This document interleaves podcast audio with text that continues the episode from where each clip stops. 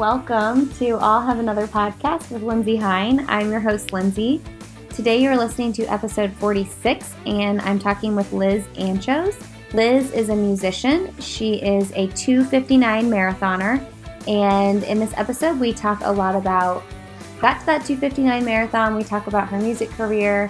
We also talk about her experience at the Grammys in 2015, which is super cool. This is a really fun conversation with Liz, and I'm super excited to share it with you guys. Before we get started, if you guys are regular listeners to the show, I would really appreciate it if you would rate and review the show on iTunes. It's the best way for new listeners to find us. And I'm sitting here with my sister Erica. Hi, Erica. Hey, how's it going? Good. She just came by and gets to record my intro with me. Yeah, I'm a huge. I'll you know, I listen to every episode, so I hope you guys do too. I'm a Patreon supporter. Oh, you are? Yes, you were one of my first yeah, ones. I am. I told you you didn't have to do that though because I support female entrepreneurs. but I told you you didn't have to support my Patreon page because you're already like the person I come to with Yeah, but I want to because I want it to do well, and it and it is doing well. You do listen though. Would you listen if I wasn't your sister? Do you think? I mean, you're like Yeah. really faithful though. I'm very picky about podcasts, so I am too. I would never, and I save yours. Like I'm like, oh, I have a long drive. I want to save it. Is it not one. annoying though? Because I'm your sister and you like know my quirks and like every weird thing that I do.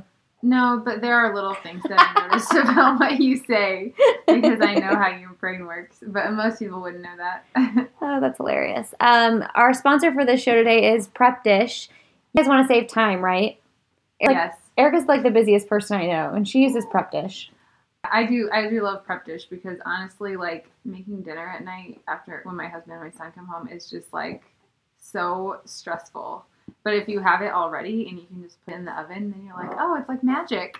So you guys, are you laughing at him? yeah. Russell is making really loud baby noises that are kind of scary right now. I turned off his fan to like mm. help with the sound on this intro, and he obviously immediately woke up, and now he's he's working on something over there. Yeah. But anyway, you guys, Prep Dish. So Allison, the chef at Prep Dish, she gives you every single week in your email, in your inbox, she gives you a list of your groceries, all your meals, how to prep them, all the good details. You do all that work on Sunday, and then your meals are ready for the entire week. And you And guys, I like it because there's a paleo option, which paleo and gluten free. Yeah, and I try to eat a lot of paleo, you know, since I'm a bitter and all. Boy. no, I'm just kidding. But it is nice because it's low carb. Right, it's healthy. And um yeah, Allison has all kinds of awesome ideas. You guys follow Prep Dish. You can follow them on Twitter and Instagram. She has really pretty Instagram feed. It's much prettier than mine. Um, you guys go to prepdish.com slash another, use promo code another all caps, and get a free two week trial. Right. You're going to a concert tonight. Justin Moore I don't even know. and Lee Brice. You know their songs. Oh, Small Town USA. Oh yeah, okay. I won't try to sing it. You're a country but they'll sing country covers, which is fun. oh, they'll do covers. They'll do like Hank Jr. covers or They're like small know. enough that they're willing to do covers. You know, Well, like big bands are not. a lot gonna- of big bands do. well, that's true. Pearl Jam does. They'll just do, they'll just throw one in there because people like it. So. That's true. Pearl Jam always does "Rockin' in the Free World." yeah, and so I'm going with my best friend. So even if it's a bad concert, it'll be fun. Yeah, and you're getting a hotel. Yep, we're getting a hotel. All of us Downtown. kids. We're all getting hotel rooms, so we don't have to worry about driving home and can just have fun. And it's across the street from the concert, so I'm super jealous though, and I mentioned it to Glenn on the phone today, and he was like, "Oh, you didn't get the invite?" And I was like, "Like, like I could go do that right now. We have three children, and our youngest is two and a half months. Like, you're gonna be like, "Yep, sure, go stay in a hotel for a night." oh come on, Glenn would. Totally He be down For would. No, he would. He's really busy at work right now, but he would do it if. It's just Um, one night. yeah. Well, I mean, he does the night shift with Russell every night anyway. Yeah, it w- it'll be fun. But I mean, I just wish it was a band that I was like in love with. But That's way more exciting. yeah, Are you guys gonna go get drinks first? we're going out to dinner first. Where are you going? Scotty's. Come on, there's so many It's more. just it's like in walking distance. it is close. That's why we're doing it because it's easy. You know how I feel about being obsessed with. I guess Scotty's is pretty local Scotty's though. is like my favorite place. I love Scotty's. yeah, I just like to try new and different, unique places. Well, so do I, but it's just annoying to pick out. Right, and Scotty's is right there, and and you know it's going to be good for sure. Hey, I think that's all I got for you. Want to do one of my bonus episodes with me? Yeah. Yeah, sweet. I have all kinds of secrets to tell, to tell your listeners. What book are you reading right now? I am reading Present Not Perfect. Present Over Perfect. Shannon Niequist. Yes. Oh yeah, Shauna Niequist. Shauna Niequist. Yes, that's what I mean. But you're not loving it. I wrote a blog post about it yesterday. I thought you weren't loving it. Love it. Doesn't she talk about how like you have to just kind of like rest and not always be on the hustle, but you're like, okay, Well, yeah, my, my problem with this book and others is that women talk about you need to chill out, don't hustle, but like the only reason they became successful authors and owners of small businesses is because they hustled when they had little kids. So you can't tell the rest of us not to do it when we're trying to be the same. So. exactly. Wrote a blog post about that. I wrote a blog post about how I don't like people uh, down, like putting down busyness. Because I Yeah. want to be busy and I enjoy hustling. Right, I do too. Like it makes me feel accomplished. Exactly. So get off my back. I want to hustle. I was gonna actually mention you in the blog post, and then I was like, I don't want to say anything that like. Oh, okay. All right, Russell's crying. We're gonna wrap this intro up. Enjoy my conversation with Liz. Hey, Liz. Hello. How are you? Hi. How are you? Good. Oh my gosh, I love your pink hair. Well, it's funny because I was going to ask you if you had pink hair because of the name of your band. yeah. I I definitely have in the past and in fact I have a little tube of pink hair dye in my bathroom right now. So I've definitely been thinking about it. I love it. How long Yeah. ago? How long ago did you switch from that? Um I did it off and on 2 years ago. My um I was doing a lot of touring with my band especially during that year, so I was experimenting and doing some fun things with my hair. So yeah, that's the last time that I did it. I just try to be a cool mom, so I'm like, I, if I have pink hair, I'm way cooler this way. That's awesome. You are a cool mom. so we're talking to Liz. How do you how do you pronounce your last name?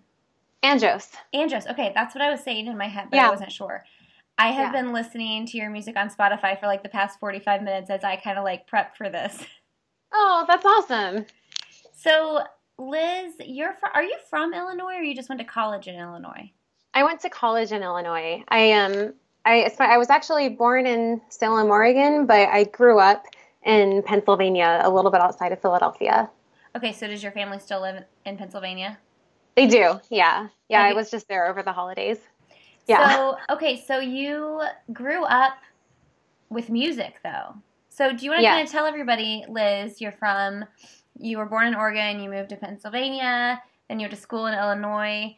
Tell me kind of like how you grew up with music and running and all that. Yeah, so I grew up in a really musical family. Um, my dad is a choir director and voice teacher um, for the um, at, in a um, high school choir uh, and a church choir, and um, and then my mom is a piano teacher um, and a pianist. And my sister is a singer, and she started a women's a cappella group in um, Shenandoah Valley in Virginia. Um, so yeah, I grew up with music in the house.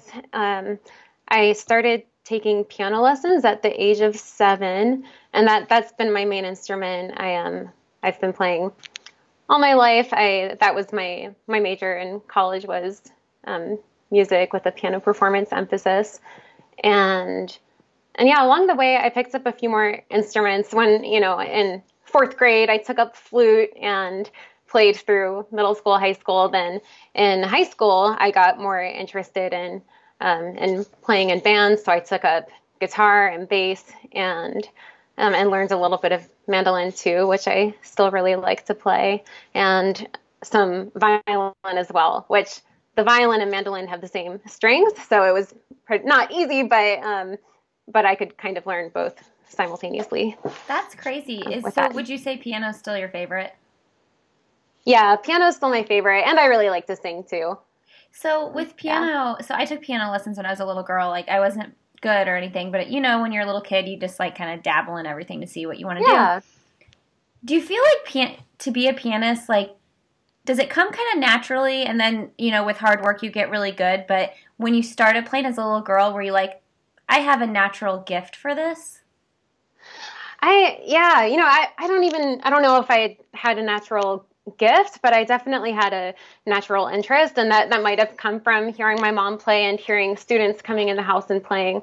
But um but yeah, I initially started when I started playing, I just I would you know, try to sound out notes from songs I liked. So I really liked the sound of music growing up. So I'd like go to the piano and find middle C and play like Joe, a deer, a female deer, and, um, and then try to kind of figure out the notes after that.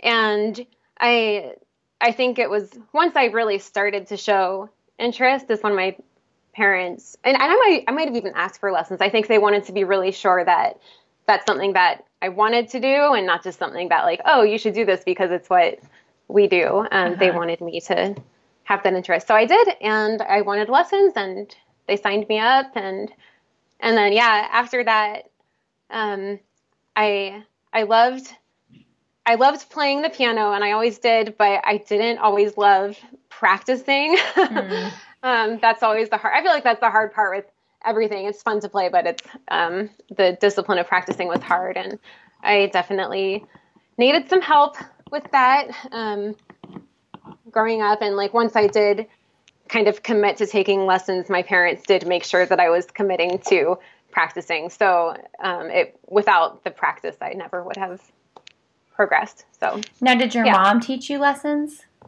She didn't. I she right away signed me up with a another piano teacher, and I I think it was just I I think she was anticipating that it might be hard. Mm-hmm. Um, for with like you know we already have that mother daughter relationship totally. but maybe having another a different like teacher slash authority figure might i think that just made it a little easier yeah you're gonna get annoyed with your mom when like you can't get something right and you can't yell at your piano teacher but you might right. yelling at your mom so, yeah i might talk back to my mom but not my piano teacher so. right so you started running when you were 14 so you're like running and music really intersects in your life a lot started running when you were 14 so you, you ran all through high school yeah, I ran cross country all through high school. I ran track a little bit, but I I didn't I wasn't as into the shorter distances. I really liked cross country.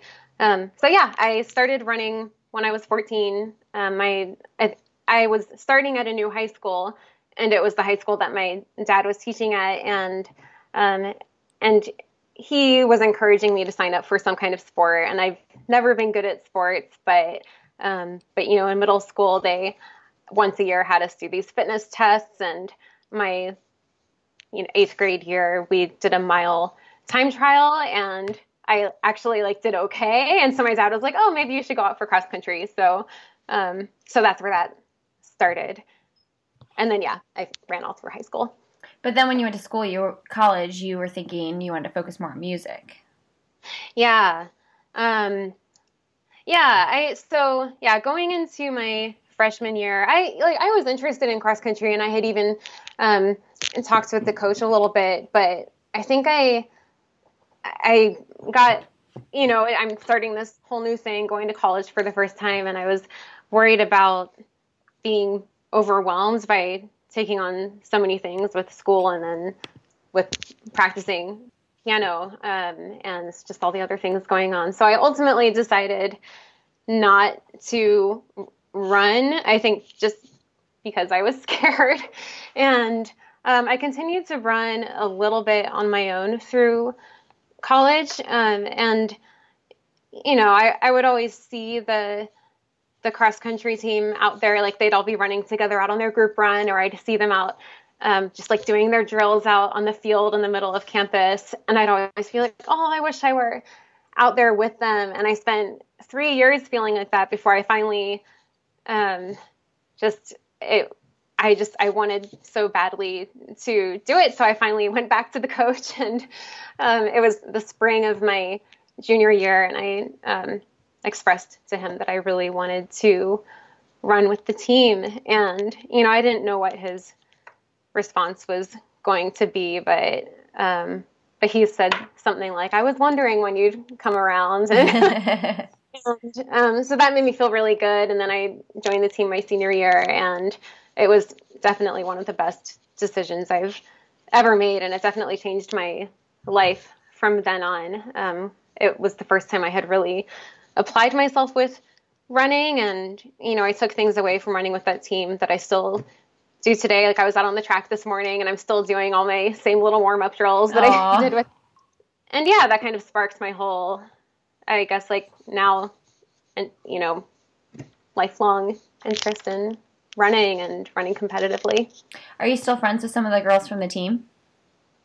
I am. Yeah. Um, yeah. I made some really good friends through that team. Um, sadly, um, none of us live very close Aww. together. Um, but yeah, I have um, one friend that lives in Alaska now, and we've um, we we were really close when we both lived in Illinois, um, and we and we've been able to visit each other a couple times, and then, um, but yeah, I don't, I haven't had a reunion with my other teammates since then, so yeah. And it's been, it's been a little what 10, 10 years? Has it been that long? Yeah, yeah, uh, just about. Yeah, I graduated in 07, so. Um, yeah, it's been 10 years. And I was able to run one more year after that. Um, I started a master's program in teaching, so I still had some eligibility. So I ran until, let's see, 2008. But yeah, about 10 years. So then after after college, okay, so you ran your first marathon in 2009. Yeah. And that was the 317 in Portland. Yeah. okay, got it. That's really fast for your first marathon. Oh, thank you. Were you um, like? Do you think that you kind of, you know, a lot of people run. They're like, I'm going to run my first marathon. I just want to finish. You know, do you think you were were you training competitively? Like, I don't just want to finish a marathon. I want to finish it well. Yeah, yeah. I was definitely running with that. Yeah, like wanting to run a certain time. Um, I forget. I don't even know where I came up with the number. For whatever reason, I had 310 in my head. I think it might have been. I was looking at the Boston qualifying times, and I, I think at the time the men's qualifying time was 310 and mm-hmm. i was mm-hmm. like well i want to run a 310 but like i don't know so um, so i kind of had that number in my head and i just trained on my own like i don't remember if i had a certain i, th- I think i just kind of made up my own plan like i um, i don't even it was i don't even remember what i did i remember doing all my long runs on the trail so i built up my long run i did um, i think maybe you know, 20 or 22 miles and I would run parts of the course because it was, you know, I had that home city advantage. But yeah, I was, I put a lot of pressure on myself for whatever reason to run that certain time. And um, I, so I, what pace is that? I, gosh, it's got to be like 730, right? Yeah. Yeah. 725, 730. I think like 730. Yeah. Yeah, something like that. And I, you know, I think I was on pace for a good way. Then I hit the wall around miles uh, 17 or 18, and it was a struggle bus to the finish. And I, you know, crossed the line in 317, and I, I was happy to finish my first marathon, but I, this seems silly now, but I was really disappointed with myself at the time because I was so focused on running that 310 and you know there were the the first couple weeks after running that I was just so upset and I even cried about it. And I don't I it took me a long time not a long time but you know a few months to really reflect on it and think like wow I did that. Like that was great like I should be really happy with that and so yeah it I so when I think back to that and when I you know it if I'm approached for advice on first marathons, I always say like not to fixate on a certain time. Like think, you know, train train as well as you can, but um but yeah, don't get so focused on numbers, focus on how you feel and the experience and just get one under your belt and see how it goes. Yeah, I think that's good advice. I think it's like you know, you can have an idea in your head. Like, I think physically I can do between a 310 and a 320 or whatever, you know, you were mm-hmm. in shape for then. But to have your heart set on like this one specific time, it's so hard yeah. in your first marathon because you've never ran 26 miles. Right, exactly. yeah. And it's like, how do you come up with it? I mean, like, yeah, you can like maybe put your number, like a half marathon in a calculator, and but it's right. like, why, why would I even, yeah, fixate on that certain number. Like it's okay. It's yeah, but you were so yeah. close. I mean, that's an aggressive goal for your first marathon, but like it's not like you were that far away from it, and you were on track for a lot of the race. Um, how many marathons have you ran? Oh, I was trying to figure this out. I think I I was guessing, and I was like, oh, I think I've run maybe like one every year, but I, I haven't even. I think I've run six or seven. I, I ran Portland, and then I had qualified for Boston with that time, so I ran Boston as my second, and then let's see, I so I the the year that the the bombings happened in Boston, I was following along from home. I was just I was watching friends race and um and just kind of like yeah being a spectator at my computer. And then um yeah when you know when the the bombs went off and the news kind of spread that it was really terrifying um knowing that a, a lot of people I really cared about were there. And and just the fact that it so directly hit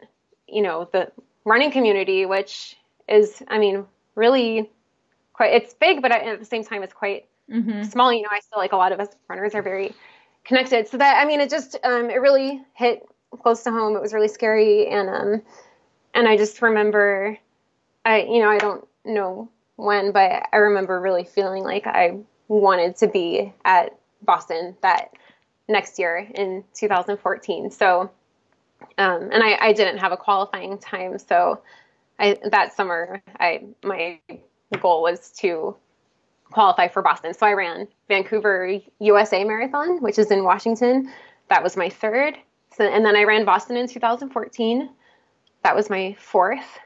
And then and then I ran Philly that year, ran my PR. That was number five. And okay, so I've run seven. So I ran um, Berlin the next year in 2015. And then most recently, I ran the Chicago Marathon in 2016. So when you ran Portland, no, I keep getting this mixed up. when you ran Philly yeah. and you ran the 259, what was your goal to go sub three? Was that your main goal? Yeah, that that was my big goal, and um, yeah, so I definitely, I mean, I trained specifically for that. I, I actually started working with, um, with, so I had worked with a couple different coaches in Portland, um, but I, I started working with my now current coach, Greg, that year in 2014, and we just made a few tweaks to my schedule. We did a lot of practicing at marathon pace. Um, and, and a few more things. But um, but yeah, what, whatever those changes were, they they really worked, and he helped me uh, reach that goal. It's so crazy. I have a goal of breaking three hours one day too, and it's like coming across the finish line in exactly 259 what was it like 259 20 or something like that yeah 259 27 i mean are you yeah, like coming in the last mile like i literally have 30 seconds to spare like i have to you know or did you have in your head that were you training for 259 or were you kind of like trying to hit 257? I so I I mean I was really just training for that three hours and it, it's so funny you know how I you know I think my like myself and a lot of runners like we get caught up in numbers and I remember like kind of having like I knew what my splits needed to be at every mile and every mile I was coming in you know toward the end I was coming in a little bit under so I was like okay great I'm right on time I have all this time and it's funny because even, you know, I crossed the line and 250, like I, I knew like a few miles to the finish that I was going to do it and that it was going to happen. Like I was well under my pace. But then when, when you eh, think about it, that well under that, like that is such a, a relative term because to me I'm like, oh, I'm 30 seconds under pace. I'm killing it. But then when you look at the clock and see like 259.27 when my goal was to break 3 hours, like just those 33 seconds. At the time that seemed like so much time, but now when I see those numbers, I'm like, man, I was really cutting it close. Right. And it's like, gosh, yeah. even if you run a 259 27 or like a 3 hours in like 2 second marathon, it's essentially the same marathon time, but like to have that two yeah. on the clock is so important, you know, right. if you're wanting to break sub three. Yeah. That's yeah. amazing. That's that had to feel so good. So, um, how many miles did you peak out at when you were training for that? Um, like long, long run or well, just or like weekly when you were like peaking out weekly. with your total weekly mileage. Oh, I need to like pull up my Strava. um, I, I, uh, I think maybe 70 or 75, okay. some, okay. something around that. Yeah. Now, did you do any cross training? I, I didn't do a, uh, not really. No. I don't, I don't think so. Yeah. Yeah. Well, yeah. I mean, when you're running 75 miles a week, how much time do you really have to like go cross train, right? Yeah. Yeah. And I know that's like something I'm like, oh, I, sh- I should be cross training, but, um, but I, yeah, I, I usually take a day off. Yeah. Totally per week. Um, but yeah, the rest was, was running. I kind of feel like if you're running 75 miles a week, you're getting the cardiovascular benefits you need for running. And if your body can handle that mileage, yeah, well, you, you, probably don't really need cross training, right? Like you don't need that extra cardio. And if you're, because like I personally am a little bit injury prone, like have plantar mm-hmm. fasciitis issues. So like I use cross training as like, okay, I would be running if my body could hold up running this extra day, but instead I'm gonna hop on the bike, you know? Yeah, definitely. So what about strength training? Did you do any strength training? So at at the time I was training for Philly. Oh, actually, okay, I should back up. So but in 2014, I, so Philadelphia Marathon was in November, and and I was actually on tour with my band through a lot of that the training leading up to the race. So I I think it was maybe through the from the end of September through um, mid November, and the the tour ended maybe a week before the race. So I I was on the road. I I wasn't technically cross training, but when I think back to that time, I was like, oh, actually, I I was like dancing around on a stage totally. for like an hour every night, and um, you know that wasn't necessarily like that. That's not an intentional training thing, but sometimes I look back on that and wonder if I was getting a benefit from that. I, you know, I, I don't know. Definitely um, adding to your fitness. Yeah. You were sitting on the couch for that hour. I know. Yeah. Yeah. And even, yeah, even if it wasn't necessarily, I wasn't like, you know, my heart rate wasn't at 140 or whatever, but I, I was just generally more active on tour than I, I would have been at home. And, you know, every day we're um, like loading in and loading out and as, you know, like picking up gear and bringing it from the, the van into the venue. And um, so, yeah, my, it, even though it wasn't technically training, I was very active, and I think there was something to be there, there's something to be said about that. Totally. Yeah. So I want to talk about your band. When you graduated college, you moved to Portland to pursue your music career, right? Yes. Yeah. So when okay, you have a band, Pink Feathers. Your husband has a band. Is it? Do you say RAC or do you say RAC? Yeah, RAC. Okay. You can say it either way, but yeah. That's what he says. Okay. So yeah. when did you meet your husband? I met my husband, Andre, in college. And yeah, so I, I was actually in in my own band at the time. We hadn't met. I was the lead singer of the band and Andre that he he does remixes for other bands and he was even doing it back then. I, I mean, he just did it for fun. Like he'd enter remix contests and um, and he also was helping a few bands on campus produce their albums and things like that. But but I just remembered like this guy Andre wanted to do a remix of our band, and I didn't even have direct communication with him in the beginning. Like he had reached out to like one of the other guys in the band, and um, but he like took the files of like one of our recordings. He basically kept my vocal but changed all of the he took all the music from the original song and got rid of it and then like just completely redid the music under the the original vocal and and I just remember really liking it and thinking like, "Oh, this is really good. Like, who is this guy? I need to meet him." and um and I think I just emailed him and said, "Hey, I really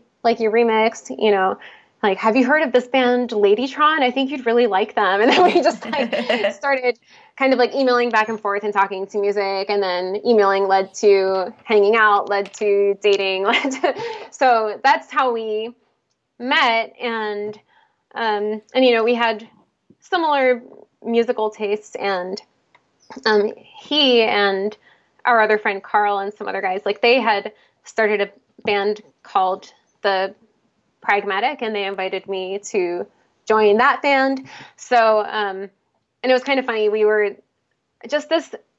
Uh, four, I want to say four. We were like a four-piece band with three of us playing nothing but synthesizers. So if you think of the stage, like there were three of us in the front, just like with this wall of stacks of keyboards, synthesizers, and then we had a, a drummer playing with us. So it was just this kind of like nerdy synth band.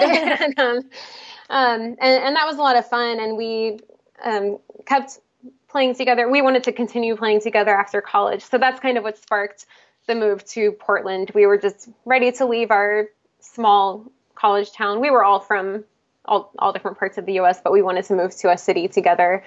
And at the time, Portland just kind of made sense. I didn't know a ton about the city, but at the time, not, not so much anymore, but at the time it was a good, like affordable place oh. for like artists to move. It's, it's been changing a lot. So yeah, but, um, but yeah, we all moved out here together to kind of keep doing that. And, uh, I don't know. I ironically, I don't know if this is ironically, but ironically, the band kind of fizzled out and broke up like right after we moved to Portland. but um, but we've all kind of continued to pursue our own musical things. So, um, you know, Carl, who moved out here with the band, and um, like he's continued to um, his own like singer songwriter projects, and Andre it, it was kind of right around that time or a little before that he started the concept of RAC, which was kind of expanding on the remixing that he had always been doing and then adding original music into that. And so RAC continued to grow, and that's always been Andre's project. And then I started Pink Feathers, um, which is my own music project, which is mainly a recording project, but I've also played live with that too. And then, sorry, this is a, a bit long-winded, but um, but um, going back to RAC, it turned. I, um, Andre started to write original music, not just doing remixes with RAC. So he started writing his own music and wrote his first album. He got signed to a, a label, and and then with that formed a live band so that he could take the show on the road. So that's kind of where I come in with RAC. I play with the live band, and when I say like, "Oh, I was on tour with my band," like that was I was right. with RAC, and and then Carl, our friend that I mentioned earlier, who has his own you know songwriting stuff too. He is also a part of RAC now too. So so is it um, you, Andre, and Carl? It, it's us, and then um, and then two. We have um, a, a, another a drummer from Los Angeles, Jeff, and then Troop, a singer. Um, he was from Austin. He lives in LA now, but so we're a little bit from all over. But but going from the the pragmatic, which was that synthesizer band in Greenville, to Portland, um, that like me, Andre, and Carl were part of that. So it's like we've all kind of like there's been kind of an ebb and flow, but we've been working together and continuing to play music together for a long time. So you do vocals for RAC too, don't you? I do, yeah. So, um, so if you go, you know, look up RAC on Spotify or iTunes. Oh, I was jamming out to it. Oh, nice. nice. there's um, there's a song that we wrote together called 17, and okay. that I'm singing on that song. And then when we play live, so with with the I'm backing up a little bit with if you, you know, the if you listen to RAC the recordings, there's actually a different vocalist on almost every track. Like he he'll invite vocalists to sing on each song. So, um, which is uh, you, you, know pretty unique. He doesn't have the same singer on each mm-hmm. song. But when we play live, we can't you know bring these mm-hmm. 12 or however many singers with us on tour. So um, so any song that has a female vocalist, I will sing that song live. So I when I'm in the band, I'm I'm singing, I'm taking the lead on the songs with the female vocals. So you and live. you and your husband Andre wrote this song 17 together. We did. Yeah. Okay. Oh, that's cute. Do you guys like to write together? We do. Yeah. Um yeah, and, and it's funny just the way we work like we despite living in the same house and like having a studio, we still we're we're kind of private in the sense of how we write. Um, so yeah, we won't necessarily sit down and write a song together, but he'll come up with maybe some kind of instrumental idea and and send it to me. Like he'll email it to me, and then, and then I'll take my time and listen to it, and you know maybe sit down at the piano or um, or just spend some time with it, and I'll come up with a vocal part for it that I'm happy with, and then then I'll show it to him, and um, and then we might work together on some ideas, and then I will re- record the vocal part on my own, and then send it back to him, and then we'll kind of give each other notes and and do it that way. do you guys have a studio outside of your home? Um, no, we have just a, we have a, a studio. It just in our home. We have a what would be the the master bedroom in our apartment is actually the studio. Okay. And and it's funny our we have a spare room and we that's our bedroom. So like we the priority is like is right. Studio. Yeah, and then we have this like little dinky room that we sleep in. So your I mean your main thing that you're doing every day is music and is that his main thing too? Yeah, that that's his main thing. Yeah. Um for both of us. Yeah. Before we continue my conversation with Liz, I want to thank Prep Dish for sponsoring this episode of the podcast. You guys want to save time? I know you do. And you can do that if you use Prep Dish. Allison puts together a grocery list for you and plans healthy, delicious meals. You guys go to prepdish.com slash another to get a free two-week trial. Let me know what you think. Tweet me at Lindsey Hein. Uh, tweet PrepDish at PrepDish and let them know what you think gonna love the service. Prepdish.com slash another, promo code another, all caps. So you guys played at Coachella. We did. That's crazy. Yeah. How did that come about? Pretty nuts. It was good. It was a crazy experience. Um, so yeah, that was in the spring of 2015, and it was by far the largest audience we had ever played for, and and not so not only was it the lar- largest audience in the sense of the people there at the festival i i forget the numbers off the top of my head but i oh i don't like 8000 10000 just this like sea of people like and you know looking up at us which was a, a really surreal experience. Um, but then the part that i i just couldn't even think about while we were up there was that Coachella live streams the the festival. So there were just, you know, people all around the world tuning in to the the live stream, and I think it was on radio too. So it yeah, it was just uh, kind of surreal and unbelievable, and um, and yeah, I just tried to have fun and and enjoy it. Um, yeah, it, what a it was platform, a really though. Like, did yeah, you feel like did you guys see momentum pick up after that with just interest in your music on Spotify and iTunes and and whatnot? Um, yeah, absolutely. It it was kind of funny. This is, um, you know, the concert went well. I think um, people really enjoyed it, but it was just for f- fun. I think it was the first weekend of Coachella, so we're we're all kind of like Game of Thrones fans, and we were thinking like, oh, this is so funny. Like we have uh, on the same day of our concert is the like it was like the premiere of oh. Game of Thrones that night. We're like, oh man, we're gonna miss Game of Thrones. Shoot!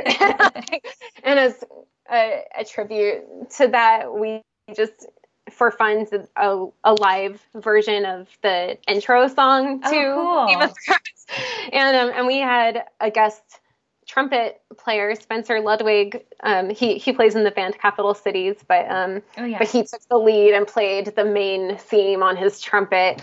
And of all the things that we did, that was the song that made the headlines. Like there was like a news article about it. Oh, that's so cool. Like, like, Coachella band plays Game of Thrones. so, Whose genius idea was it?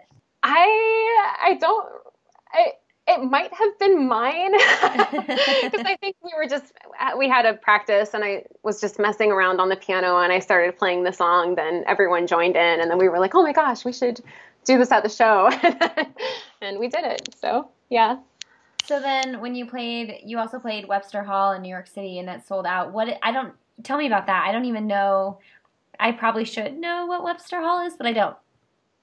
Oh, I so I mean Webster Hall. We we've played there a couple times, but it's just this really neat, like historic um, building and theater that um, that a lot of artists have gone through and played mm-hmm. at, and it yeah I you know I don't even like myself know all of the the history behind it necessarily, but um, but we've played there a few times, and it's always just been a special place, and it was um, and it's I think okay I'm I'm backing up a little bit, but the, so the first tour that we ever played or that that we ever did as the band RAC, we weren't really sure how to approach playing with a live band when all of the recorded songs had various vocalists. We're mm-hmm. like, well, if we sing them ourselves, are we just are we going to seem like a cover band? And we we wanted to stay, I guess, authentic and true to the music. So instead of singing everything like we do now, we actually had recordings of the original vocals playing through the like the system, the speakers as we were playing the instruments live.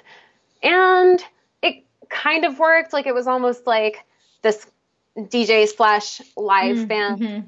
hybrid, but we felt like we were missing something. Like when you're when you don't have a vocalist on the stage singing the songs. I mean, the the that vocalist is the one that is out there kind of like connecting with the audience and and we were missing that. And so the second tour we went on, we decided like, oh, okay, like let's try live vocals. Let's see how people respond to it. Um, and it ended up going really well. And when I think to Webster Hall, that was one of, I hopefully I'm getting my facts right, but that was one of our first shows with us providing the live vocal. So it was a little bit nerve wracking for us. And then here we are, here we, there we were in front of this big audience doing essentially what was kind of an experiment to see how people loved it. So it was a little nerve wracking, but um, but the show we I mean it went great and it kind of solidified our sense of like okay this is definitely the direction we're going um, or that we should be going and I think that was kind of a point that took our um, that took our show to that next level I guess. So when you were there, were you touring with another band? Were you opening for a band? We so we were the headlining band, and uh, hopefully I'm again I'm like oh fact, fact checking, but I'm I'm pretty sure we were touring with um, a duo called the Knocks at the time. Okay. Um, yeah, and and they're awesome. They're New York based, um, and they um, have a similar kind of setup, and like they're it's almost like a DJ slash live hybrid uh, where um like they they have kind of like an electronic setup, but they're playing real instruments mm. as like playing the bass and play and singing and doing all that as well. So they were a good group to tour with. So what's the genre of music? Like, what do you call your genre? Oh, with RAC, electronic pop, okay. pop, electronic pop. Yeah. Okay. Your husband was nominated for a Grammy in 2015. He was. That's amazing. Yeah. Yeah. So what song yeah. was that for? That was for a song called "Say My Name." Um, so it, it's, or rather, a remix of "Say My Name" by the group ODESZA. Okay. Um, so that, yeah. So he was nominated in the remix category for that song. I, yeah. you know, when you watch the Grammys on TV, I, you feel like, I feel like, you know, the main the singer gets all the glory and you don't you know what I mean you don't and you don't see all the awards being presented um, and whatnot. What's that like to be behind the scenes and kind of understand more about it rather than you know me sitting on my couch seeing Adele get nine thousand awards? Yeah, yeah. Well, I so the the Grammys that you see on TV, I so of the there are many different award categories. I I want to say, I mean, there has to be over a hundred, but when you're watching the the televised ceremony, I think they present maybe 10 mm-hmm. awards and they're usually like they're in the very pop like in the pop mute like best album best artist and it's very like pop focused um but in the the the remix category and many other categories they there is a whole separate ceremony for those that takes place earlier in the day mm-hmm. um and it's a it's a much it's a different feel, I guess, than the main ceremony. So the main ceremony is like a big concert with like a few awards in between. Right. But then the um the the award ceremony that's earlier in the day. They they do have performances, but at the same time there are a lot of awards to hand out and it's for everything. I mean, I think there's like best um uh, I don't even know. Like, I mean, there's a lot of like production related awards and maybe like best audio book reading or best, uh-huh. uh, yeah, like there are all kinds of, uh, and like obscure genres as well. So they are just kind of speeding through these awards and all through the ceremony, there are people like walking in, people leaving, and, and um, mm-hmm. it's, it's a little more relaxed. So, um, so yeah, when I think back to that day, so we started getting ready for the it was it was like getting ready for prom or something like we uh-huh. were it was at like 9:30 we had the makeup artist come in and like um, just at like our little Airbnb and we you know we got ready got dressed up I think we were out the door by 11 made it to the red carpet by noon and that was for me that was probably the most fun part Totally. It was the most nerve wracking, but yeah. also the most fun. Walking the red carpet, it, it was so fun. Like we had our this um like once we got closer to the front of the line, we basically had like an, an, assistant assigned to us where they take our names and write it down on a whiteboard and kind of show us where to go. They say like, okay, so um, so you, will see these X's on the carpet. There are five. So walk to the X and then pose, then walk to the next X. And meanwhile, the whole time, this person with the whiteboard is standing to the side of us. So the photographers will like know like who they're photographing or who they're photographing and and be able to save it for their records. But yeah, I was I just remember I was shaking. I was so nervous, but at the same time, just to walk that carpet and have all like just this swarm of maybe like 20 cameras at a time, just like taking picture after picture.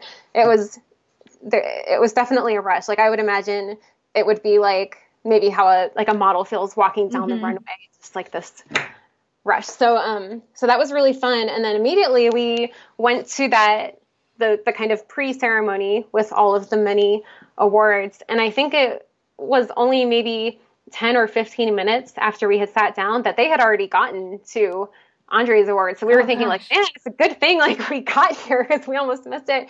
And um, and it was funny because there's all this build up to that day, but they just they went through the categories so quickly and they got to the remix category, announced the winner, and it, it wasn't Andre, which is you know, it was sad. We were happy to be there, but um, right. But it was just like, oh, okay, I it's done. Right. there it is. So, we, we hung out for a little bit after that, but then, you know, I think it was only one o'clock in the afternoon, and then you have the whole, you know, ceremony still that evening. So we just kind of spent the afternoon in within the vicinity of this. It was like where the Staples Center is, and they, there are a bunch of other little venues in that area. So we just kind of like hung out and people watched because there are just people everywhere. Like there are reporters, there are people dressed to the nines, there are super fans everywhere. At one point, Justin Bieber walked by, surrounded by like oh, bodyguards and fans, but we heard this kind of I, I don't want to say like a rumble, but it was like this we're like, okay, something's happening. What is happening? Is there like people screaming and this swarm of people kind of walking toward us? Then we realized like, oh, oh my gosh, it's Justin Bieber. But then we, I like, I mean, I almost got decked out by someone walking by. Like I got pushed over, and it was just like I think that was the most up close fan frenzy we had ever seen in person. Can you imagine? Like if that's, I mean, I'm, he has to have bodyguards like that everywhere he goes. That's insane. Mm-hmm. That's yeah, so crazy. I, yeah, I can't imagine. I want to know what did you wear? I wore um, a. It was a black off-shoulder dress by the um, the it, the French brand Carven. Okay. Um, yeah, and um, how'd you find it? Like, I mean, I wouldn't even know how to go about dressing myself for an event like this. That's insane. I yeah, I don't even know. I was like, what do people do? How does this work? And um, and there there's a, a local boutique in Portland um, called Frances May. I really love them. They um, they they make really beautiful clothing, and I'll, I'll maybe allow myself to purchase maybe like one thing per year or something from them. Um, but I I reached out to them, and you know I've been a customer of theirs, and I I reached out to them and um, and just said, hey, like my husband and that you know we're in a band together he got nominated for a grammy and we're going to the awards like would you is would you be open to outfitting me or would you so so i kind of reached out to them and they were kind enough to oblige and they um they picked out a few dresses okay. that they they were that they would that they thought would be like Grammy appropriate, which I don't even know what that is. but, um, but I think things that like they that they would like, and then they they let me like come in and try them on, and um, and yeah, it was definitely one of those Cinderella moments because it's like how like wh- when else would I be wearing a dress like this? Like right. what. So So are you bar- um, did you borrow the dress or did they actually give you the dress? They they gave me the dress. Oh, that was so nice. Yeah, really really sweet. They definitely didn't have to do that. But, but I mean, they're yeah. getting they're getting like people are asking you what you're wearing, so it's really promotion for them. I mean, I'm here I am asking you right now. Now people are going to look up Frances May Boutique, right? Yeah, absolutely. Yeah, I hope so. Yeah, yeah. they're great. Yeah. So, because you know, you always see that's like the people on TV, they always ask them, "What are you wearing?" Blah blah blah. it's like that's the main question. It's like you know, and all these people have you know their huge what do you call it? Their design team or whatever. I know i know. Yeah it, yeah i can't even imagine. Like i would they probably have like the whole oh yeah. store shut or maybe they have something custom made or i don't even know totally. how that works. Yeah. What about your husband? What did he how did how do men figure out what to wear he so he wore a suit that um now i'm I'm being bad because I'm not giving the correct. I, I don't remember the yeah. the designer or the brand, but they um this designer or brand. I I think they let him borrow a suit, and if he liked it, he could like purchase it or I yeah something like that. So do you think that anybody that is going to the Grammys as an attendee, someone who's been nominated or you know their date or whatever, is anybody actually outfitting themselves? I would imagine so. Yeah. I yeah, and I don't and I mean I I for me and I, I, wasn't even, you know, I'm not I wasn't nominated, I was a guest, but even for me, like it feels But your husband to me, was. it feels weird to he yeah, he yeah. But it it does feel odd or it feels strange to just be like, hey, like want to give me a dress and like not, you know, for all of every category it's like, yes, like everyone knows who Taylor Swift is, but you know, not everyone's gonna know this like long list of performers. So I, I think part of it's just up to the the artist and what they're comfortable with. Like maybe their approach or maybe they feel comfortable approaching what the com- you know, I I don't know. I, I guess it's different for everybody. Now you guys stayed so then you stayed for like the whatever the party at the end the concert as you say yeah, yeah.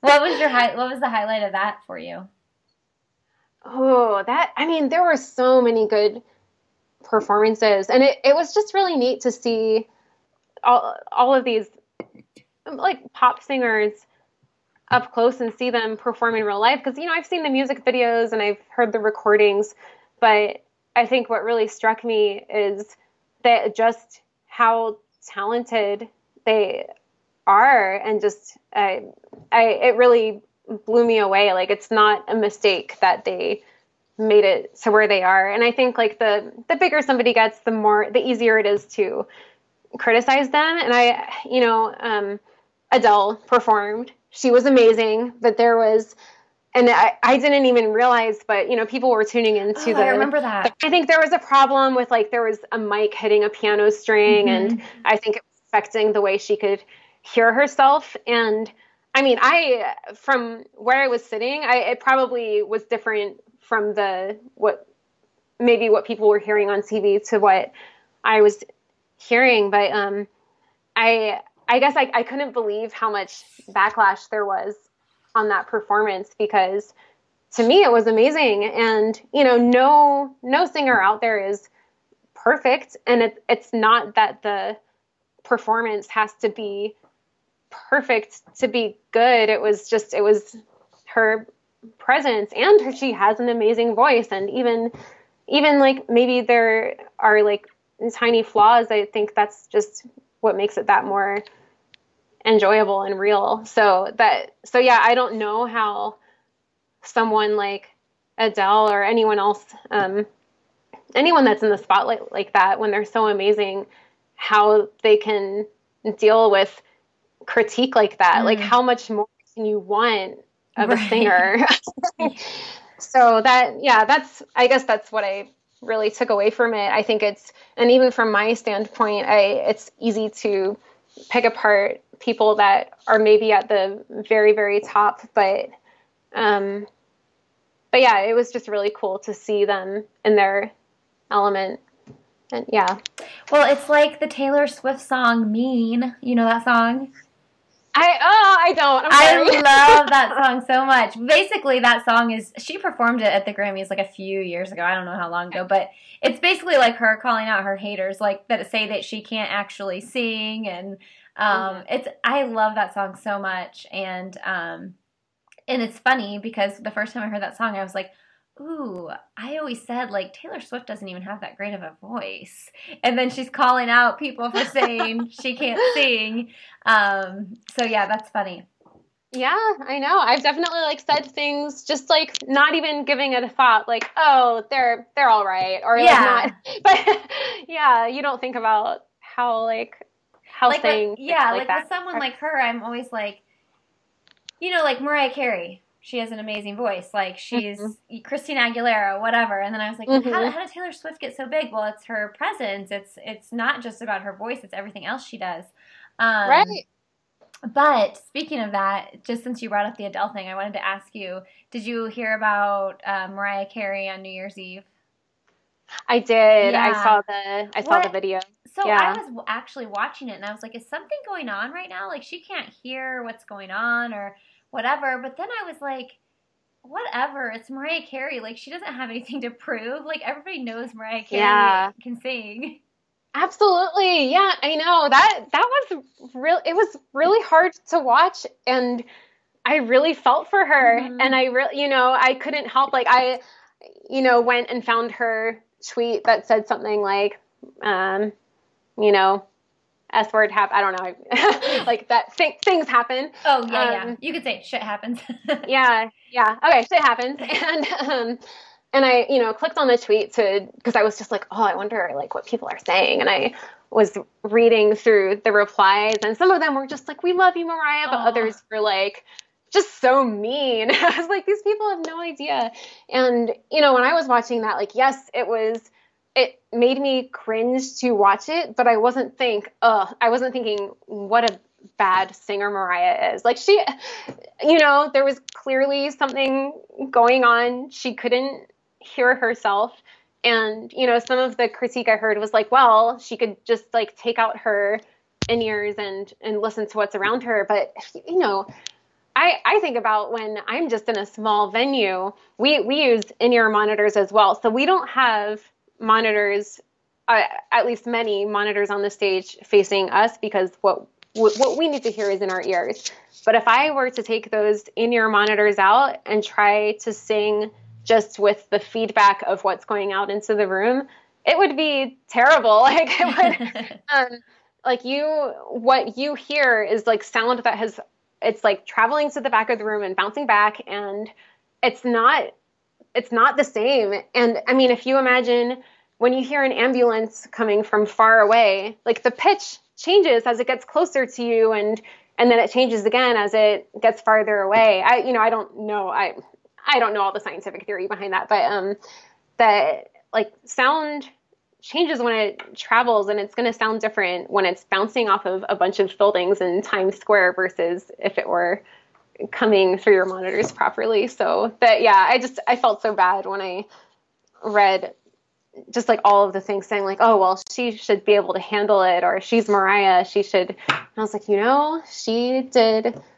everything she could and made the best of it, and that's in a mo- it stinks that that happens, like when it's live and on TV in front of this big audience, but you just do the best you can. Somebody said she refused to do sound check or something.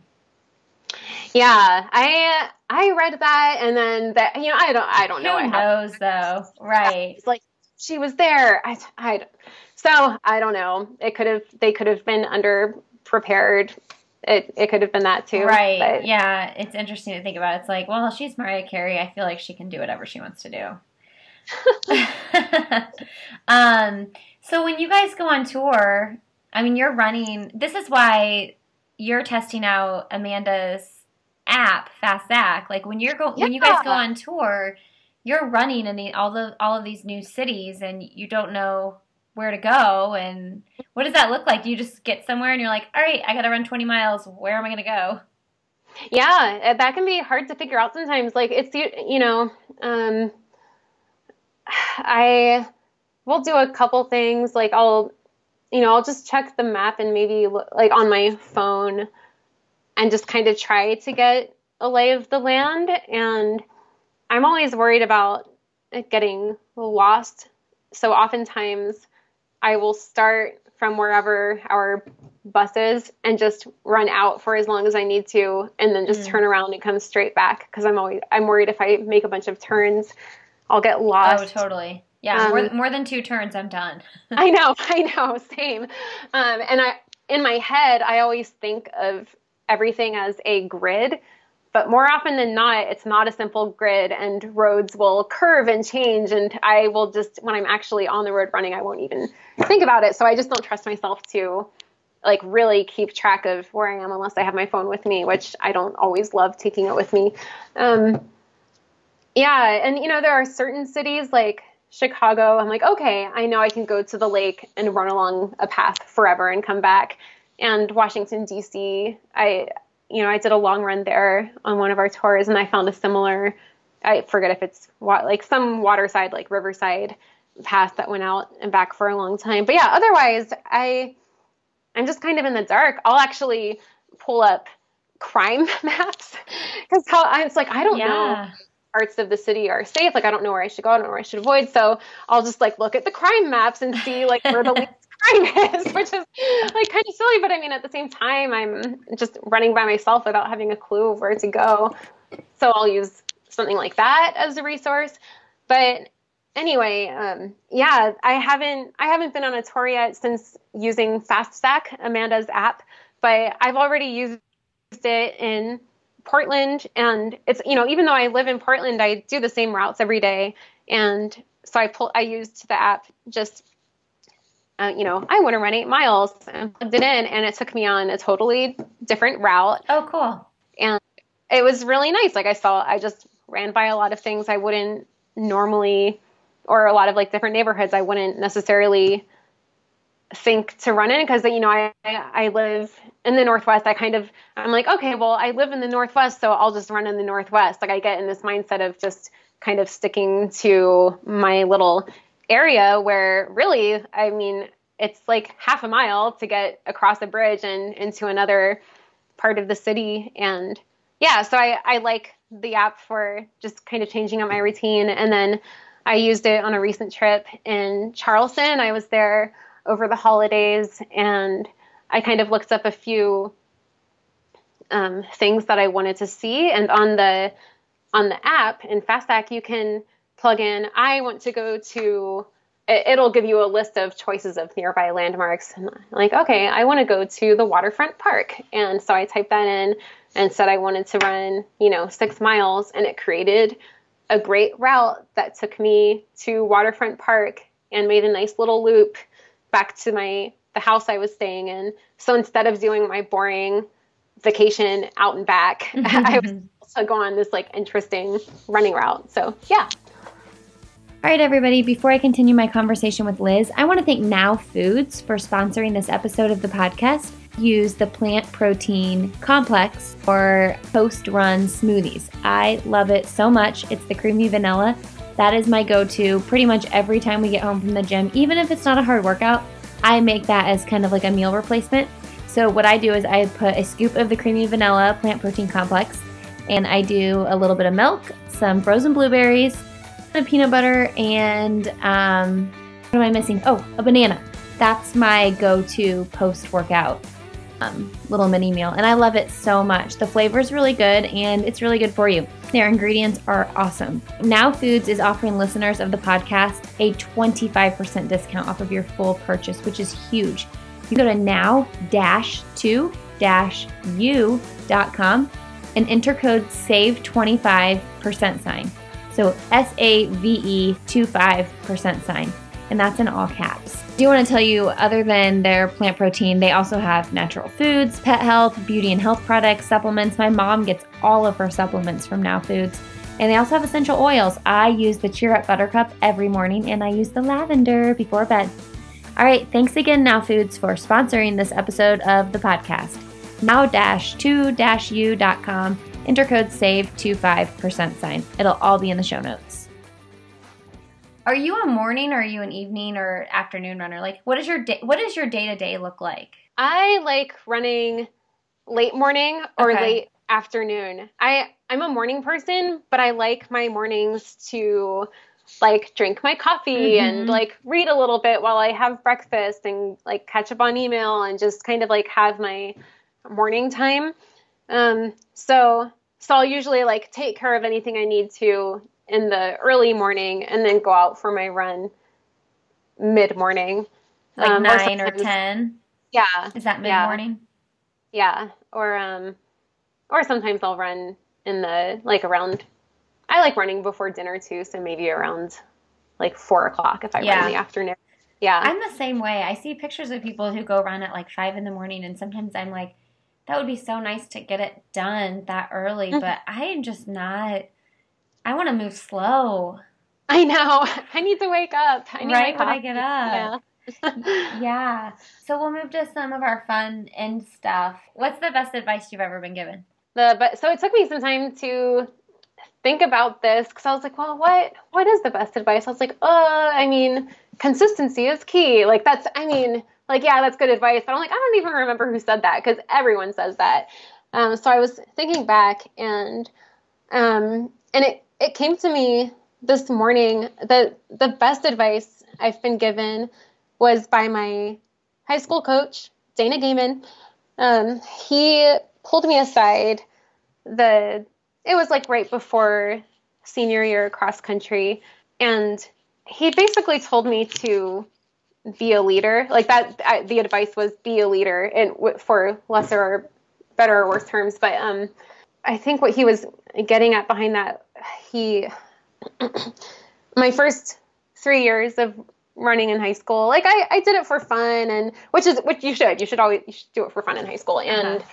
but i was i would always do the bare minimum. I would never run on the weekends. And you know i know probably every high schooler is or high school runner has done this at some point, but you know, they'd be like, okay, kids, like go run for 60 minutes. We're like, okay. And then we'd run off like into the woods or run to the donut shop and, you know, hang out for 45 minutes, then run back to school. Be like, oh yeah, we ran. and like you, you think the coaches don't know, but they know, like mm-hmm. they know what you're up to. and he'd be like, yeah, you know, I don't want you like just don't just go like running off into the woods and say you ran. Like actually get your runs in and like set a good example for the the younger runners. And you know, you're a senior now. Like, and I, think I was the only senior girl on the team that year. So, um, so I you know, after that talk, I, I really took that to heart and I, you know, I, I wanted to set a good example, but I feel like in doing that, I was holding myself to a higher standard, like knowing that others were looking up to me and, um, and I, I had my best year ever. Like, I think I knocked maybe two or three minutes off my 5k PR. Like I actually ran and right, that's a lot. And and like I actually ran on the weekends and um it it just I think like not just running for myself but but running because I was part of something had a really big impact on me. And it still does. You know i'm not still i, I you know i'm an, i'm an adult. I run on my own. You know i, I run on the um, on the Oiselle team and i have a good crew in portland that i run with. But i guess that mindset i just feel like that's helped me to hold myself to a higher standard when you look at running as something greater than yourself isn't that yeah. interesting how much those things that coaches in high school stick with you for the rest of your life yeah. I mean, I kid you not, this morning I um I ran longer yesterday for me right now. And um this morning so today I was like I'm going to swim. But I said, but if mm-hmm. I get to the Y and there's a yoga class going on, like I'm going to do yoga because um I really it'd be really good for me right now to do some yoga. And I'm trying to implement that once a week, but then I said, then after the class, I was like, I told myself I was going to swim though, and I'm trying to swim twice a week. And even if I just get in the pool and swim 10 laps, like consistency mm-hmm. is important. And I've seriously like taken a shower after my uh, swim, thinking about my high school cross country coach telling us that consistency is more important than like one long distance. You know, like yes. running five days a week is more important than running once a week for 10 miles. And I'm like, it's so funny that you bring up your high school coach because I'm like, I was literally thinking about advice from my high school coach today, and I'm 33. Yeah. I know. Yeah, definitely. And it's like little do they know. Like they I mean like yes, they mean what they say and it's important, but they might not be thinking like, "Oh, this is going to carry on however many years from now." Yeah, they're going to be yeah. thinking that when they have like kids and they're they've been an adult for 10 years. What's the best most recent book you've ever you've recently read? Ooh, so I'm almost finished right now with this book called The Way of the Runner. Um, one of my friends got it for me for Christmas, but it's by I have it right here. It's um, by I might mess up this name, um, but um, Adharanand Finn. He is the guy that wrote. Um, I think it's called Running with the Kenyans, which I, I hadn't read that, but I've I feel like that there was a, like I've heard a lot about that book. Like he went to Kenya and ran with the runners and um, talked about it. But now this guy, um, he went to Japan to kind of learn more about um, why they run. Running is a super popular sport in Japan, but um, I don't.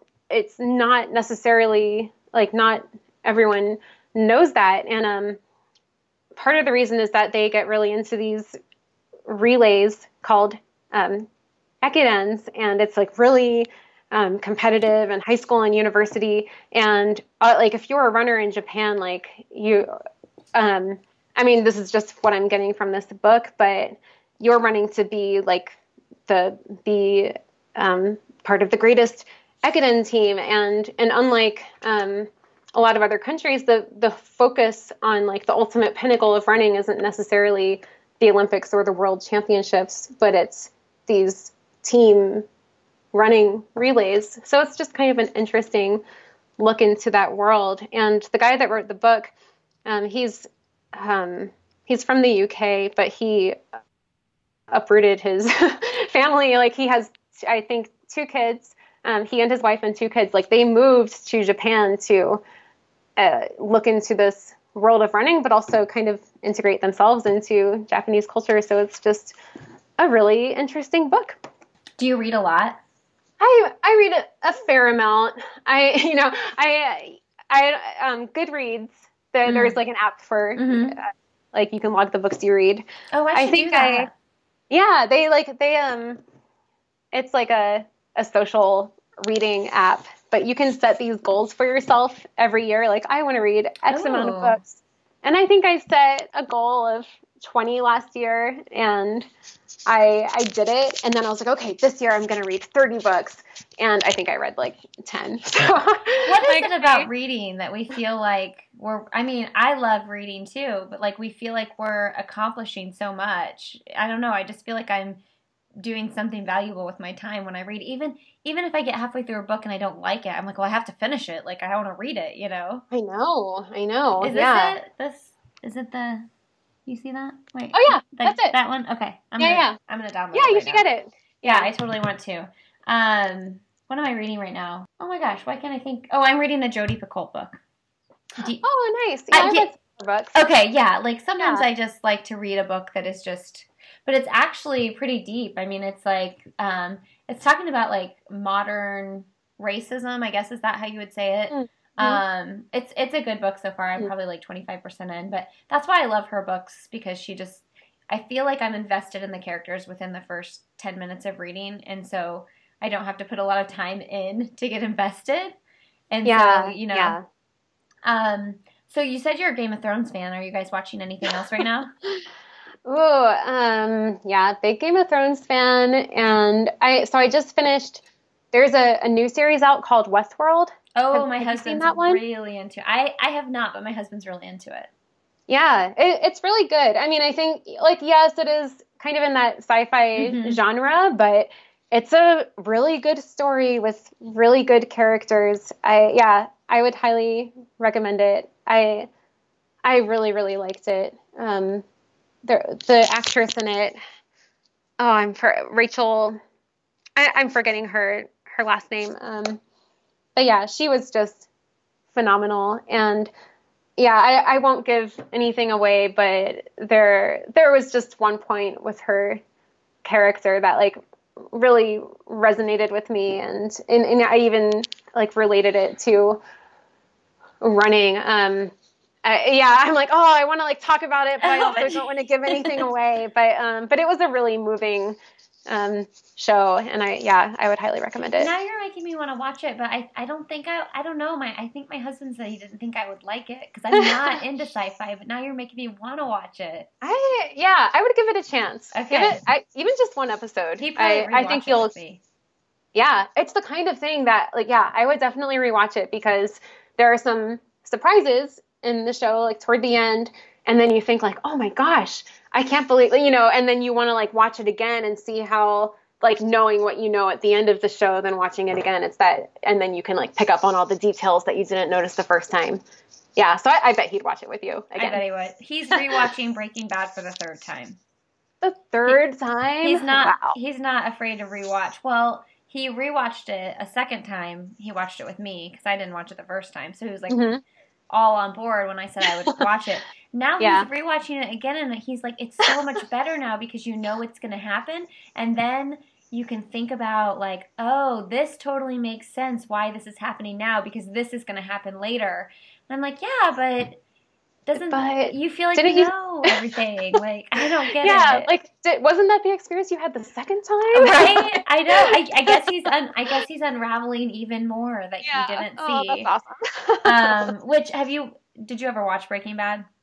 I did, yeah. Yeah, and you know, good. I, I really liked it. And I even attempted watching it a sec like the whole series a second time, but I couldn't do it. Like I love the show, but it is pretty slow moving at times and I It just is. can't I can't handle it. The episode with the fly, man. I don't know if you remember that episode, but I remember that, and I was like, this episode is never going to end. but and it's the same thing with books. Like I don't reread books because I'm like, there's got to be so many other amazing books out there. I can't possibly waste time rereading something I've already read. Right. You know. Yeah, Um, I know. If you could have coffee or cocktail with anyone in the world, who would it be? I am going to say Conan O'Brien. Oh, I like that answer. That's such a great answer. It's a Yeah. fun one. Yeah, I just I really love Conan. Um, I yeah, I started watching his late night show in college, and I was you know I just liked it because it was funny, because he's a funny guy. But then the more I've watched the show over the years, I just he's just really good at what he does, and I am just fascinated watching him work. Like I yeah, I don't know. He has this ability to. I mean, it would be I would love to get a cocktail with him because he's just a good conversationalist. But he has this way of like if um like with carrying on a conversation, if it's you know if, if it's not going anywhere, he'll be quick to kind of like fix it and make it funny uh-huh. or change the subject or just do something or or like he'll take a really awkward moment and just like make it even more awkward and hilarious. yeah, I don't know. I I just really like him, and I I even I I found a quote by him that I just wanted to read because okay. I just thought it was really great. He said this. Um, this was from his very last show as the Tonight Show host, which didn't last long. He got this great gig as replacing Jay Leno as the uh-huh. Tonight Show and they kind of it was this big thing they kind of backtracked and like it wasn't getting great readings then jay leno wanted his show back so they kicked conan back into the late night spot but he didn't want that and anyway so it was just this whole big thing he um and this in his final show you know i think people were expecting like oh he must be so bitter but he kind of closed the show by saying all i ask is one thing and i'm asking this particularly of young people that watch Please do not be cynical. I hate cynicism. For the record, it's my least favorite quality. It doesn't lead anywhere. Nobody in life gets exactly what they thought they were going to get, but if you work really hard and you're kind, amazing things will happen. Oh, I love that. That last line. Yeah. That's so good. Along those lines, it's got me thinking like what where do you see yourself in five years with your music and your running like what are your you know because we're every day we're working hard like every day i'm working hard at this podcast like what are my end goals like what are your goals with your music and your running yeah um so with music i'll i'll kind of tackle that one first. So i i love music. It's always going to be part of my life. It is part of my life right now. And um you know i, I see myself i continuing to play with uh, playing the band with RAC, and you know that that's not it's uh, likely not something we're going to be doing forever, but I think for at least the next few years. Um, and then I with Pink Feathers, I've really enjoyed. Um, you know, I've loved the process of writing and recording, and it brings me a lot of joy, and it's opened up some really cool doors. And I um, and I have plans to uh, to release. I um, I have this project that's kind of in the works right now that you'll see the first glimmers of in the spring. I'm I'm coming out with a new EP, and it's actually called Spring, and it's coming out in the oh. spring. And I'm really excited Sounds really it. refreshing. yeah, yeah, and um, so that's kind of the next thing I have going on with that. But yeah, I've I don't know, just like I think with it being the, you know, the end of the year coming to a close and a new one beginning, I've been thinking of like, what do I want to do with my life? Right. Like, where am I going? And this year has been a, a little bit transformative as far as like what role running plays in my life. I've always, you know, I have like big personal goals with running and I'm still, you know, trying to run as competitively as I can, but, um, but even running has opened up some doors that I I don't know that I was necessarily um, like it, things in the running world have. It's almost like they've fallen in my lap. Like I've always had my my running blog just as a way to like put stuff. You know, if I have a, a thought or I want to do a little race report, I'll put it on my blog. Um, and that that's just been a personal thing. But even in the past few months or maybe half year or something, I feel like more and more people, like I've had people come up to me, like like friends or acquaintances, and be like, oh, like you know, I, I don't, I'm like, oh, no one reads my blog, like you know, I won't like post something and get a million comments or anything. I'll maybe get like one or two, but they'll be like, oh. I read your blog about that race and I really like the part that you said about this. And I'm like, wait, you, oh, you read that? Cool.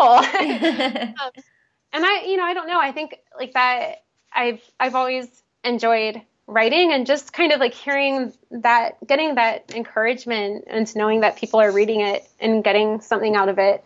Um, you know, I'm not like, oh, I'm gonna have a career in writing, but it's it's just kind of made me think like, oh, I should like maybe just try to make it a more just be more regular and like keep putting thoughts out there. So I've been a little more actively doing that in the past year, and I want to kind of continue on with that. And then um, I've been coaching a few runners for uh, like the past I I've been coaching runners for maybe five five or six years, but you know one or two at a time maybe. Um, but it's always something I've really enjoyed, and I was like, well, I'm just gonna like put a little tab on my website that says I do this, like just so it's there, like if if people want help um, or want yeah anything and and even just uh, you know i'm not like actively like oh like i like i'm i'm not necessarily advertising it but just Right. putting it there. And um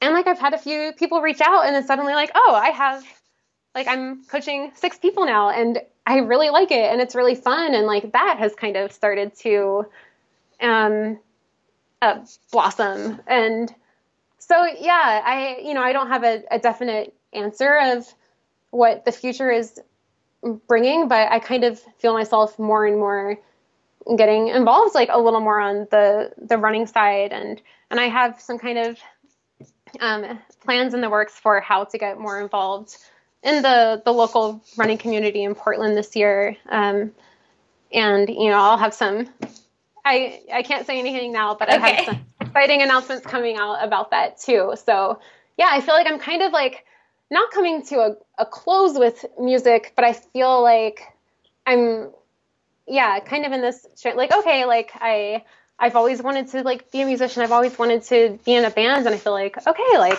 i've i'm you know i've done that i'm doing it it's really fun but like what else is out there so That's awesome. Yeah. Does your does your husband run? no Okay.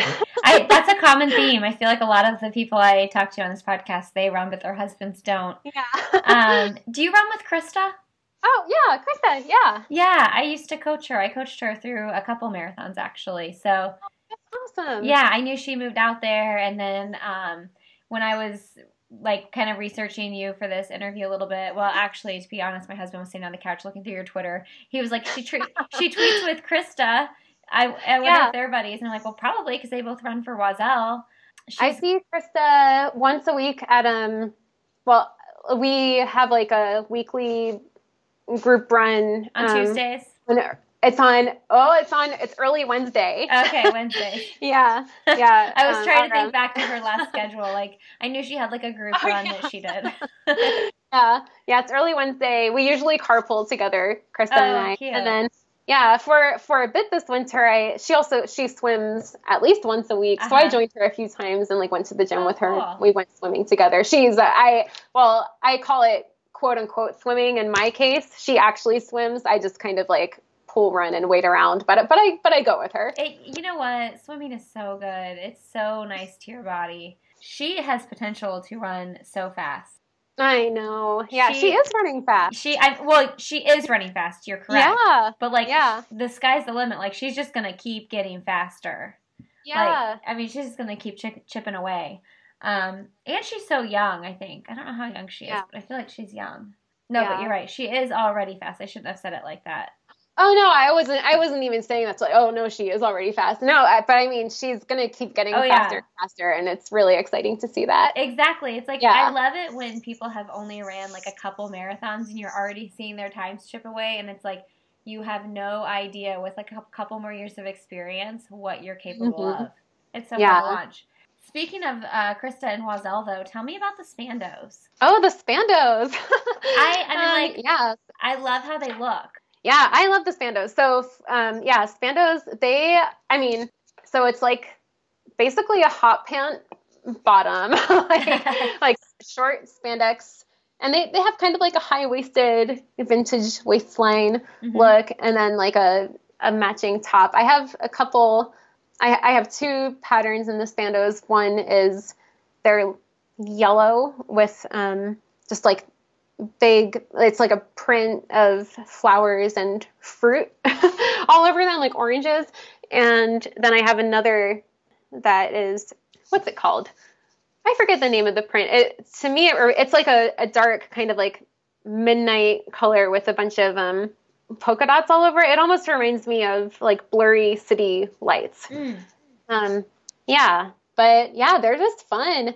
I wore my first set of Spandos in a race in the Oregon wine country half marathon and I don't I just thought they were fun and but I yeah, I wore them for the race and I it was just so funny seeing people's response Yeah. to them like like just read because you know you don't it's just not really something you expect to see somebody wearing. So i yeah i just i got a lot of comments on from racer like you know uh felt you know other participants of the race and then spectators just saying like oh i love your outfit. And i feel like just running by like i like i'd get smiles out of people just because it, it's just like a fun print that like makes people smile and What yeah is the how how do the bottoms go? I mean, are they a little bit longer than underwear? Or are they like how long are they? they i mean they're pretty short i feel so is like it they- like is it like a brief then at the bottom? it's yeah it, like it's um i would say like a, a boy short Okay. Um, yeah, so they're still, I mean, they're shorts, but they're like really short shorts. And, um, and they are also pretty high waisted. Um, so they're, it's like, yes, they're short, but they're not like, they don't ride really low or anything. And Well, I, like noticed that. the high waisted. Yeah, like Yeah. I, because I, I was saying, I can't.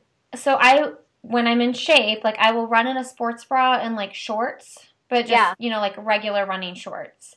But I can't run. I I never look fit enough to me to feel comfortable wearing a sports bra and like spandex. But the spandex Mm. go up over your pooch if you have a pooch. Mhm. So Mhm. I was like, I think I could do that because it like kind of hides that a little. Bit. It's like you know, high waisted everything is in right now, really. Yeah, totally. Yeah, that's why I mean, yeah, I think that's why I like running in them so much because I, yeah, it's like it's like yes, they're short, but I, it's like they, you know, I'm a runner. I like my legs, but um, but I don't have to. I feel like when I, like when I run in them, I don't have to worry about, uh, you know, and this is just t- totally like personal, like my personal Right. how I feel about myself, but um. Um, but you know, I don't like to necessarily worry about, yeah, like what's happening like midway during a run. So yeah, and I, I feel like the Spandos just have a really flattering silhouette and um and yeah, and I kind of like and, and yes, like high waisted is in and I also it kind of reminds me of like vintage Mhm. swims from oh, the totally. fifties or yeah. I So yeah, it's good. I, yeah, you should try them on. Yeah. Um. So what's hot in your life right now? Do you have anything to recommend to our listeners? Ooh, okay. So I it was only about a year ago that I started listening to podcasts. Oh. and, and I think I had always had this thing like uh, like who like who has time to listen to podcasts? They're so long, and I, I had never like actually listened to one before.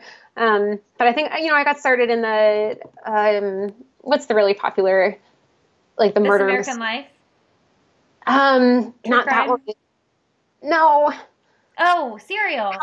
Serial, yeah. So because everyone was like, "Oh, it's Serial," so I started listening to that, and my yeah questions of when do you find time to listen to a podcast? I was like, actually, you can listen to a Oh. podcast all the time, like when Right. you're driving, when you're cooking, when you're doing the laundry, when you're.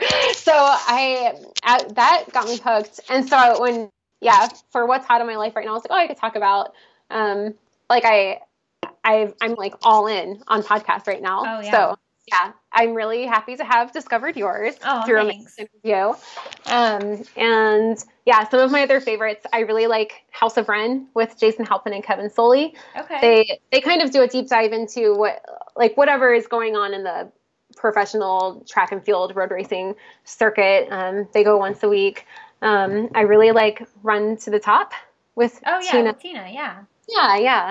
And through Runners Connect. Um, and I also, so even though it's no longer um, going, I really like Running on Om Oh, with yeah. Julia Hanlon. There's just a great archive there of all kinds of um, in depth conversations um, with a lot of really cool people. Um, my favorite interviews that she's done have been with Bobbi Gibb, the first woman to run I, Boston. I listened to that one. Yeah, yeah, it was so good. And um, and she also interviewed Zach Miller. He's like an ultra trail runner, but it was just really interesting to hear his story about how he trains. He used to work on a cruise liner or like a cruise ship, and he would train by running up and down the steps of the cruise ship.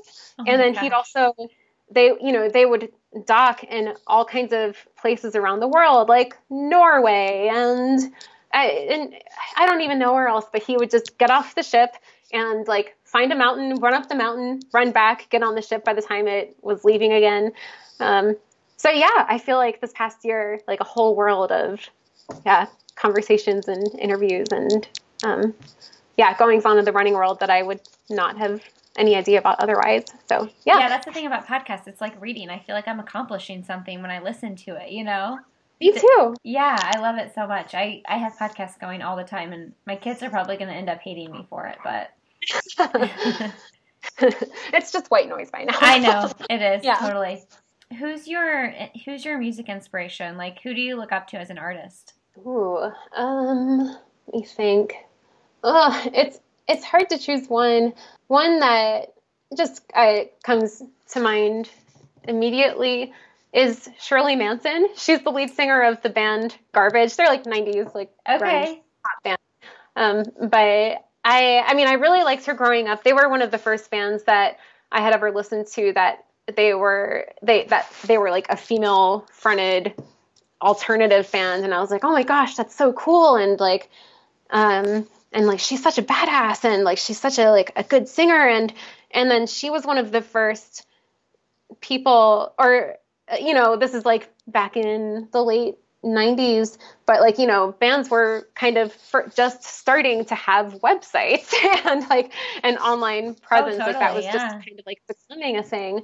And she was one of the first singers out there to have a personal blog and I just remember really enjoying reading her blog, and she would even talk about how she ran, and I thought that was so cool that she was a singer and she ran. And oh, yeah. Like, yeah, so I, that was just like kind of an instance early on where I saw music and running and like telling your personal story, like all those kind of things coming together. I was like, I want to do that. So she yeah, blog before blogs were a thing. Yeah.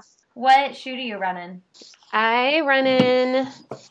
I really like the Adidas Boston Boost. Mm, That's mm-hmm. what I do a lot of my racing in and workouts.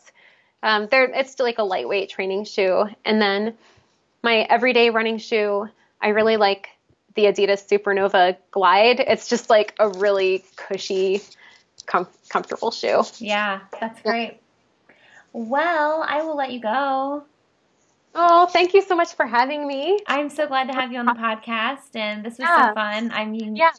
it's just not every day you find this like very talented musician who's also a runner, and it's been fun learning about everything you've been doing. All right, sounds yeah. good. I'm okay. excited. Thanks, Liz. yeah. Well, thank you so much, and it was really nice to meet you. You too. Now we're friends. yeah, I know. All right. Bye. Yeah. Thank you so much for listening today. Thank you, Liz, for coming on the show. You guys can follow Liz on social media on Instagram and Twitter. Just follow Pink Feathers. That's it. It's super easy. And you can follow me. I'm on Twitter at Lindsey Hein and Instagram Lindsey Hein626. Don't forget, if you are loving the show, I would appreciate more than anything in the world a rating and review on iTunes. And if it's something you're interested in, I did start a Patreon page. I'm working hard so that I can hopefully bring on an editor soon and make this podcast the best it can be. And regular listeners of the show, you can support the show, and there will be bonus episodes for those Patreon. You guys can find my Patreon page at patreon.com slash Lindsey Hein. And there's a nice little video in there too that I put together while sitting in the car while two of my kids napped. So it's real professional. And I do want to thank Prep Dish for sponsoring this episode of the podcast. Go to prepdish.com slash another. Use promo code another all caps to get your free two-week trial. And you guys go check out Now Foods. Now-2-u.com. Enter code SAVE 25% sign to save yeah. 25%. Thank you, Now Foods, for sponsoring. Yeah. Have a good weekend. Have a good weekend. Let's listen to it, Mom. Let's listen. Okay. Um, all right, you guys, have a wonderful weekend. And as always, I will see you next Friday.